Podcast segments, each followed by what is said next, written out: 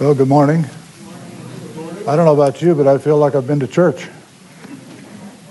We could probably have the benediction and go home, but I think we have a few things to do before that. All right. Anyhow, I uh, I have a little story. There's these newlyweds, and they were trying to figure out, you know, how to do life together, and they were trying to figure out who would make the coffee in the morning, which one was supposed to get up and make the coffee. And they kind of argued back and forth for a little while on this, and all of a sudden the, the young bride says, I found the answer in the Bible. He says, You did? Yeah. Hebrews. you got it. Okay. Yeah. If you didn't get it, ask your neighbor. well, along with that, since we're on a roll, uh, you know, water is essential to life. You need it to make coffee. Okay, moving right along. We're going to be looking in Hebrews chapter 10 here in a few minutes. John's going to come in a little bit, but I want to give some introduction. First of all, uh, Hebrews is my favorite Old Testament book, or New Testament book, excuse me. Uh, it is loaded with everything about Christ. I mean, it just it's just a wonderful study. I've been through it several times in different churches. It takes me about a year you know, taken out for Easter and Christmas and some other things. There's about 40 different uh, teachings that uh, have developed over the years. But we're coming to chapter 10 today. It would be verses 19 through 25, and it's called A Call to Perseverance. We live in an age that the philosophy is if it feels good, do it. Work is sometimes tolerated, and a lot of people haven't gone back to work through the pandemic for whatever reasons. Work is, time, is a necessary evil so that we can uh, endure and get to the good times on the weekend. The only thing that matters is comfort and pleasure and ease. And if it doesn't work out just the way we think it ought to, you know, let's just quit and take the path of least resistance. I know I'm starting out negative here, but we'll get to the positive in a little bit. Many people go aimlessly all their lives for, from uh, one indulgence to another.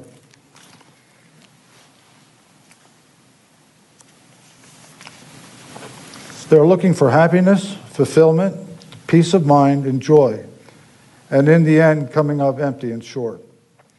Uh, I remember a song, and I cannot remember the artist's name. It, it's not Patti Page, but it's another Patti from back in that era. And the song was the most negative thing I've ever heard. It said, Is that all there is? Is that all there is? Well, if that's all there is, let's just pass the booze and have a good time. I think that well, pretty well sums it up, doesn't it? Where, where a lot of people are. Uh, it's a picture of hopelessness and despair. For those of us who have had the encounter of being given or forgiven from sin by Jesus, we know that there is much more, so much more. We need that. Uh, we need that life with Jesus. We know that life with Jesus brings the aforementioned things: happiness, fulfillment, peace of mind, and joy. Um, if we truly are committed to Christ, there are, these things are ours. Regardless of the physical circumstances, they are ours. Um, a lot of us have uh, suffered this last two years, haven't we? Between the pandemic, illness, uh, death of, in families, and what have you. But the fact of it is, if we are truly committed to Jesus Christ, joy can be ours in the morning. Amen? Amen. Praise his name. Anyhow, um, if it's so, then, then it is. Why do people who have come to faith in Jesus Christ sometimes fall away or at least uh, be, live below uh, privilege? Perhaps there are several reasons. A wrong concept of uh, what uh, salvation's all about, you know. Uh, you remember Helen Reddy, that's the, the theologian who sang, you know, doesn't promise you a rose garden. And Jesus doesn't promise us a rose garden either, but he does preaches, teaches or gives us a way through. Uh, others don't walk close enough or long enough uh, to really uh, see God in action. And then others have just gotten careless and drifted away. Um, I remember uh, I was thinking about this and I was re- reflecting back to our four years when we were out in Colorado. Out there, if you want to keep your lawn, you need to water it every day, even sometimes in the wintertime. And if you don't, you won't have a lawn. I know that uh, we went on vacation out there one time for two weeks, and when I came back, our lawn was gone. Uh, you know, it just it just dried up, it went away. And I think that uh, that uh, it's a lot like our spiritual lives. If uh, uh, you know, if we don't water, if we don't feed, if we don't do the things that uh, will en- enhance us, our spiritual life can fade as well. And if we really believe it, the issues of life, uh, of life and death, or heaven and hell, then turning or drifting from God cannot be an option. The writer of the Hebrews, who is unknown, speaks to the issues in chapter 10. I've asked John if he would read and then lead us in prayer, verses 19 through 25. It's Heb- Hebrews 10, beginning at verse 19. Therefore, brothers, since we, I think it should say sisters too, don't you? Brethren and sisters, Since we have confidence to enter the most holy place by the blood of Jesus, by the new and living way opened for us through the curtain, that is his body, and since we have a great priest over the house of God, let us draw near to God with a sincere heart in full assurance of faith, having our hearts sprinkled to cleanse us from a guilty conscience, and having our bodies washed with pure water. Let us hold unswervingly to the hope we profess, for he has promised that he is faithful. And let us consider how we may spur one another on toward love and good deeds. Let us not give up meeting together, as some are in the habit of doing, but let us encourage one another, and all the more as you see the day approaching. lead us in prayer.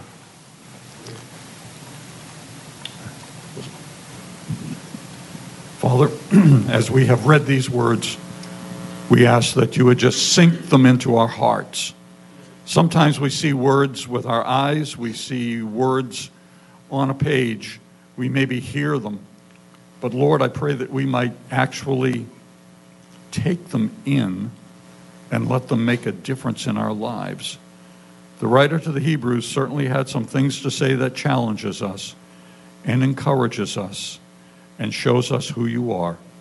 And I pray, Father, that in the next few moments, as Ron looks at it a little more deeply, that it might speak very powerfully to every single one of us sitting here this morning. Amen. Amen. Thank you, sir. A Call to Perseverance is the title of our sermon. Hebrews was written to Jewish Christians who were being uh, tempted to reject or leave the faith, and some were returning back to Judaism. It was a time of great uh, persecution, and uh, so things weren't going well at all. And so the writer, and many believe it was Paul, I tend to lean in that direction, although that's not conclusive, uh, writes this epistle to these people to, to show them exactly who they are in Christ and who, uh, what the privilege they have, and uh, calls them to perseverance, to hang in there, to stay with the faith. Now, to some degree, I feel like I'm preaching to the choir this morning, but I think, you know, as I read these things myself periodically, it reminds me of who we are in Christ. If we go back to the beginning of chapter 1, which we didn't read, he's talking to them uh, about who Christ is, reminding them that, that he is the Messiah, reminding him that, that uh, their, salvation, their salvation only comes through them, or through him. Uh, they had lost their perspective. The glow of the early days uh, had worn off, and hard times had come. Uh, they had failed to keep the relationship with Jesus Christ and with each other vital and alive. Some had given up, others had, uh, were about to. At this point in the epistle, the writer is calling, uh, calling them uh, back, back to their first love. And uh, and that is Jesus. Now, I also call this the, the lettuce patch. There are four things here that, that uh, he says about lettuce. The lettuce, let us. And the first thing he says in verse 22 let us draw near. Let us draw near.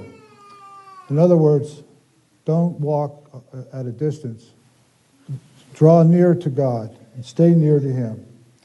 You know, and uh, then he gives us, uh, in verses 23, 24, and 25, he gives us three more things uh, to help us preserve, uh, uh, preserve, persevere, excuse me. First of all, he says, let us hold on swervingly to the hope.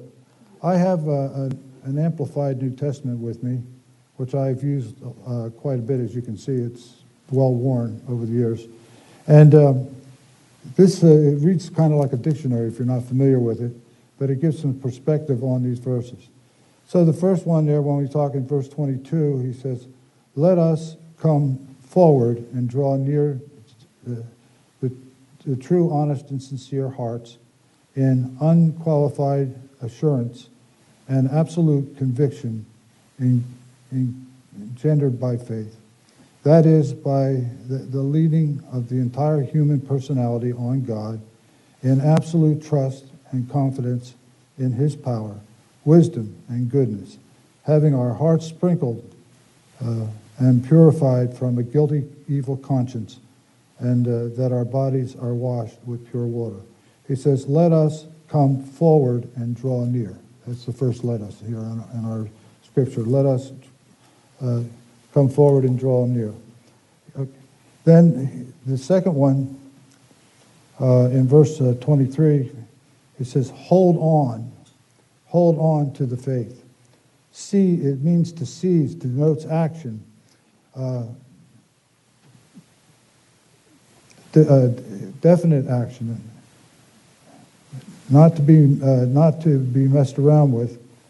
You're to grab it and hold on to it. I'm kind of reminded when you say this idea of grabbing and hold on to it. If you're an experienced fisherman, you know what it's like to have a fish grab that bite, you know. And that's the idea here. I know Fred has had some problems with that, and if you remember his sermon on fish, about fishing.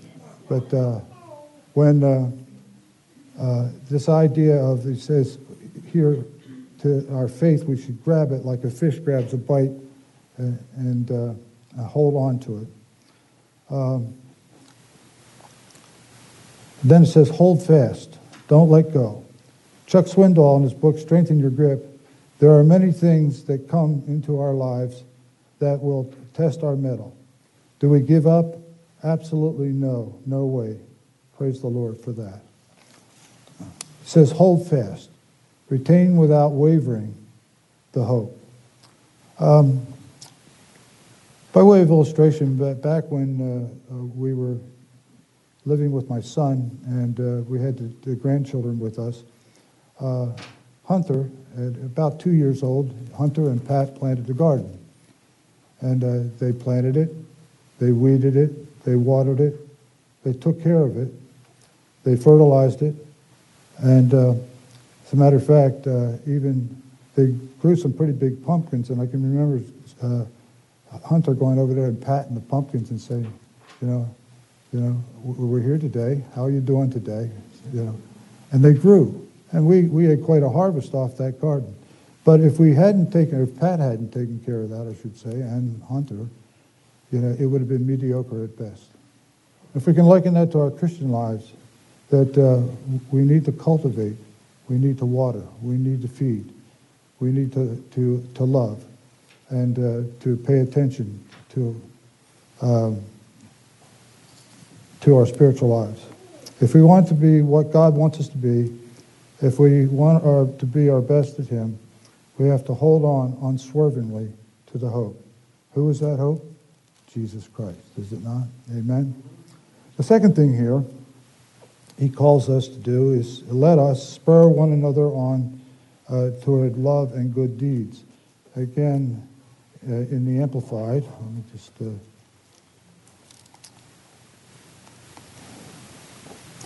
And let us consider how to give attentive, continuous care to watching over one another, studying how we may stir uh, up, uh, stimulate, and incite to love and wonderful deeds and noble activities. I've written behind that, wow. Wow. Did you get hold of that? Let us consider and give attentive, continuous uh, uh, our care to the watching over of one another, studying how we may stir up and stimulate and incite to love and to help uh, helpful deeds and noble activities. Amen. Amen. All right. Moving right along.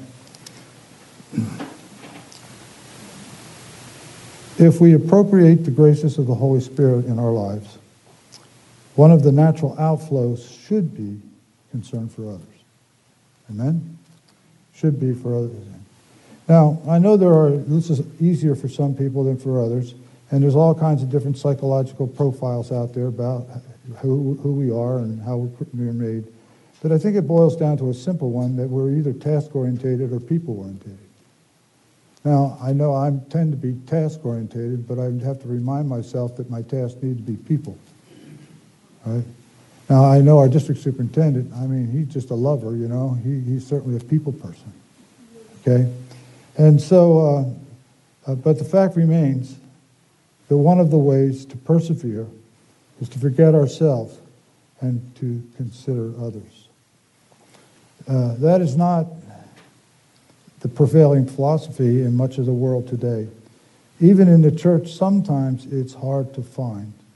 Uh, do you want uh, to attract people?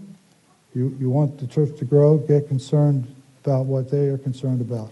I think the old cliche is so don't tell me what you know until you ha- tell me how you care. And I think if we care for people, then that'll open other opportunities. And the second part of that verse, again, reading the second part of it, that same verse in 24, is uh, studying how we may stir and stimulate an insight to love and helpful deeds and noble activities. How we may do that.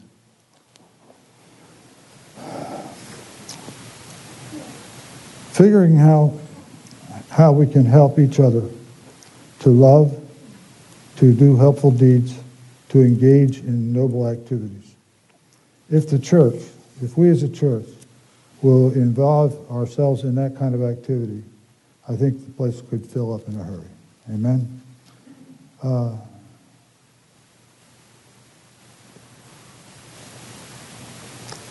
there are other kinds of activities, and I, I'm hesitant to, to present this, but I think I will, such as gossip, clinks, uh, clicks, power plays, and etc. Uh, would uh, will destroy a church. Again, I said I'm preaching to the choir here because I don't believe that's the case here. But I, I and I won't tell you where this was because uh, whenever you talk about another church, you probably somebody knows or is related related to somebody there, and so you need to be careful. But uh, I went to one assignment where there were two women who were fighting each other and choosing up sides and had the whole congregation a mess. And uh, it was an impossible situation. Yeah. And the bottom line is, is the church was not doing very well. People were leaving it in droves. You know, fortunately, we were able to get through some of that, although I did not stay there long. And the young man that followed me, once that was clear, they had a good ministry. But we need to be careful of our attitudes and who we are and, and what we are, and that we respond to leadership in, a, in an appropriate way. Uh, people wouldn't see organized religious as ir- irrelevant and uh, as the answers to society. Um, problems, problems would be far less if people saw the genuine love and faith that is expressed uh, in the church. I planted a church out in western New York, which I've talked about several times, and it went very well. But in a small town of 500 people, there was some competition to the church. We had a very active fire department. We had a very active Amer- uh, Legion. And uh, this is where a lot of people put their loyalty and what have you, and they all had a mission and they had something. But the one thing they did not offer, one thing they did not offer was forgiveness for sin. Amen. And hope. That's the th- thing that the church, uh, that's the thing that the church offers. So, um, the third thing here we're called to do is not give up meeting together. Now, verse 25. Verse 25 in the Amplified again, let me read to that. Not forsaking or neglecting the assembling together as believers, as is the habit of some people, uh, but, admonish, but admonishing uh, and warning, urging, and encouraging one another, uh, and all the more as we see the day approaching. Not forsaking the assembling together. Uh, there are many ramifications here. Uh, we are creatures of habit, some good habits, some bad habits. We are social beings. We need a group, group identity. Uh, it is the rare individual who can be a hermit and be by themselves. Um, well, we really do need each other. Some folks maintain that they can uh, commune with God anywhere. This is true, but we need the church. And I'm not talking about just the building. I'm talking about we need the church, us as God's children. I had a friend of mine in the service, his name Bob. Bob was a Christian saved in the Jesus movement out on the West Coast. But he would not align himself in fellowship or in, you know, in, in worship. And uh, he really didn't grow very much. As a matter of fact, to look at his life, it did not radiate Christ very, very much at all. Uh, but what a contrast to people who, uh, who really get on board, you know, with uh, what God's trying to do. The church is a place where, where we worship together, study together in Sunday school or discipleship hour, Bible studies, prayer meetings, small groups, uh, and fellowship, where these things come together. I had a friend of mine, a pastor friend of mine, who said fellowship is donuts and coffee. You know? Well, that's part of it, but uh, anyhow, we do life together. Uh, in those settings, we learn about God from His Word, from the Holy Spirit, and from each other. There is something, uh, something special about groups, the group dynamic, that helps us to grow. If we are, are to be all that God would, wants us to be, we need to meet together often. And if you're not involved in a small group here or Sunday or the class, I would encourage you to do that. Uh, I know that it helps me in the different times we get through together during the week. I doubt that you're much different than uh, me at this point. Uh, I have found that I need the church. I need it often, and I suspect that you do too. Um, the greatest blessings come sometimes when I feel the least like uh, coming there. Um, and another thing, wh- uh, when we were out in Colorado, something else I tried to do at our house was the aspen trees out there, which are very much like our white birch here, you know, are, are beautiful. And I dug one up out in the country, and I took it back, and I dug it down and put it in our, our front lawn, and did all the stuff you got to do to get a plant to grow like that. But it died. Somebody told me the reason it died was they don't grow alone.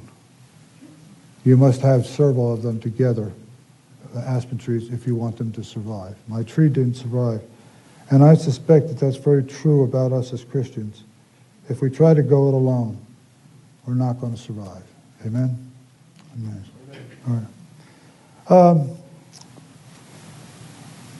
from a, from a book uh, from a fellow named, named Reuben Welch. Reuben is a college professor, a Nazarene college professor, and speaker and writer and what have you. And he was uh, he told a story about uh, in, in his, his book. We really do need each other, where the uh, he had a class and he was trying to make a point uh, in them needing, you know, and what was involved in the group fellowship So they organized a hike going up a mountain.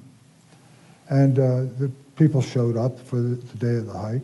Now, there were some who were experienced hikers. They had the right boots, they had uh, hydration, they had necessary things. They didn't overpack for the hike.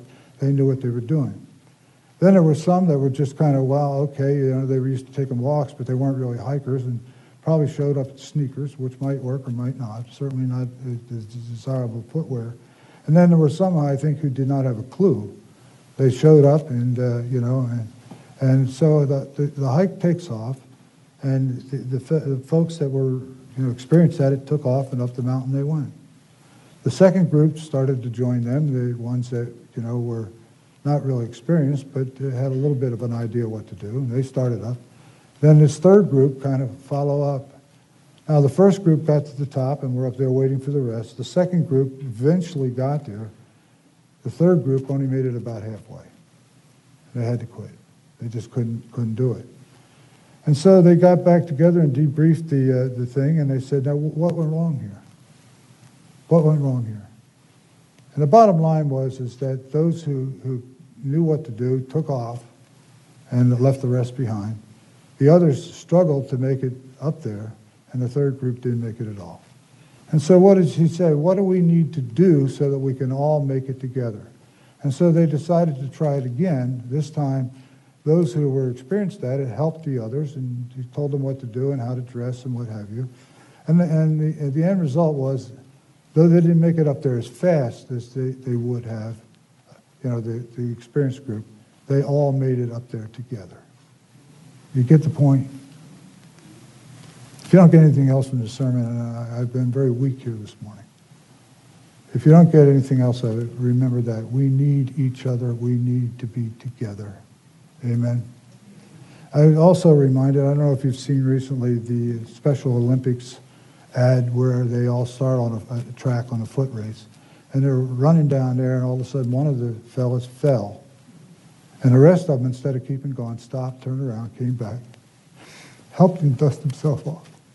And they locked arms and they went across the finish line together.